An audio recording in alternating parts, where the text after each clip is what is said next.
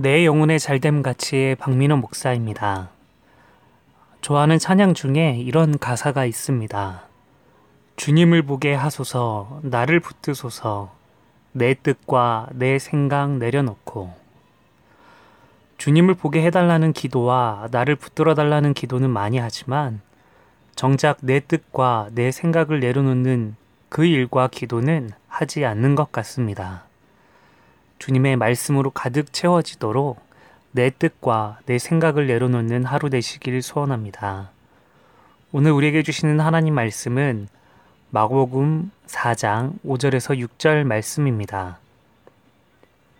더러는 흙이 얕은 돌밭에 떨어지매 흙이 깊지 아니함으로 곧 싹이 나오나 해가 돋은 후에 타서 뿌리가 없어짐으로 말랐고. 오늘은 씨 뿌리는 자의 비유의 두 번째 밭을 함께 살펴보고자 합니다. 농부가 뿌린 씨가 흙이 얕은 돌밭에 떨어지게 됩니다. 씨는 싹을 틔우지만 해가 돋은 후에 뿌리가 없으므로 말라버리게 됩니다. 이 두 번째 밭은 원문에서는 많은 흙이 있지 않는 바위 위라고 기록되어 있습니다. 즉 흙이 거의 없는 암석지대 같은 곳입니다. 그래서 뿌리를 깊이 내려서 수분을 흡수해야 함에도 불구하고 흙이 거의 없고 딱딱한 바위밖에 없기 때문에 햇빛에 곧 말라버리게 되는 것입니다. 이 두 번째 밭에 대해선 예수님께서는 사 장 십육 절 십칠 절에 이렇게 해석해 주십니다. 또 이와 같이 돌밭에 뿌려졌다는 것은 이들을 가리킴이니 곧 말씀을 들을 때에 즉시 기쁨으로 받으나 그 속에 뿌리가 없어 잠깐 견디다가 말씀으로 인하여 환란이나 박해가 일어나는 때에는 곧 넘어지는 자요.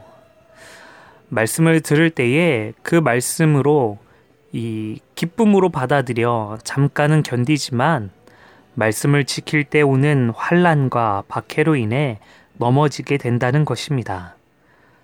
이것은 마음속에 다른 것이 가득 차 있기 때문에 말씀이 깊이 박히지 못하는 것입니다. 말씀을 듣고 지킬 때에 찾아오는 환란과 박해가 무엇입니까? 내 삶 속에 있는 것들에 대한 공격입니다. 내가 소중하게 여기고 중요하다 여기는 것들에 대한 공격입니다. 자존심에 상처가 나고 물질적인 손해가 오며 중요한 것을 잃게 되기도 합니다. 그럴 때에 내 안에 더 중요하게 여기는 것들을 놓치기 싫어서 말씀을 듣고 지켜보려고 했더라도 환란과 박해 속에 말씀을 놓아버리고 맙니다. 십육 절에 기쁨으로 받으나의 받음이라는 단어가 헬라어로 람바노인데 그 뜻은 일시적으로 소유할 때 쓰이는 단어입니다. 즉 말씀을 일시적으로 기쁨으로 가지고 있다가 이로 인해 손해를 볼 때 말씀을 버린다라는 것입니다. 여기서 오늘 우리 영혼의 잘됨이 있습니다. 우리는 나이가 들어가면 들어갈수록 직책이 높아지고 책임져야 할 부분이 늘어나면 늘어날수록 고민하고 신경 써야 할 것이 많아질수록 이 두 번째 밭과 같은 상황이 오기가 쉽습니다. 내가 말씀을 지키지 않으면, 내가 이 말씀을 포기하면 쉽고 편하고 좋은 상황으로 넘어갈 상황이 더 많아지기 때문입니다. 그래서 우리는 쉽게 넘어지고 포기할 때가 많습니다. 사랑하는 여러분, 말씀을 지키기로 결심했어도 이러저러한 일과 상황 때문에 포기할 수밖에 없으셨습니까? 여러분, 괜찮습니다. 작심 삼 일일지라도 괜찮습니다. 넘어지셨으면 다시 또 일어나면 됩니다. 작심 삼 일이었다면 또 작심 삼 일을 살아보십시오. 중요한 것은 계속 말씀을 지키려고 결심하고 일어서는 것입니다.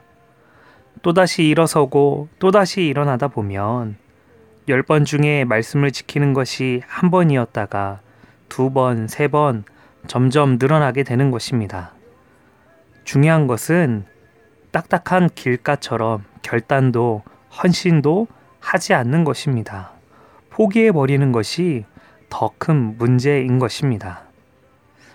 주님께서 사랑하시는 여러분, 새해가 얼마 되지 않았음에도 다시 넘어지셨습니까? 예수님의 보혈을 의지해서 다시 일어서시길 바랍니다. 결단하고 일어서는 여러분을 주님께서 도우십니다. 그 주님의 도우심으로 다시 말씀 가운데 서서 행하시는 저와 여러분 되시기를 소원합니다. 오늘도 우리 영혼이 잘됨같이 범사가 잘되길 축복합니다. 주님과 함께 짜요짜요 하시길 바랍니다.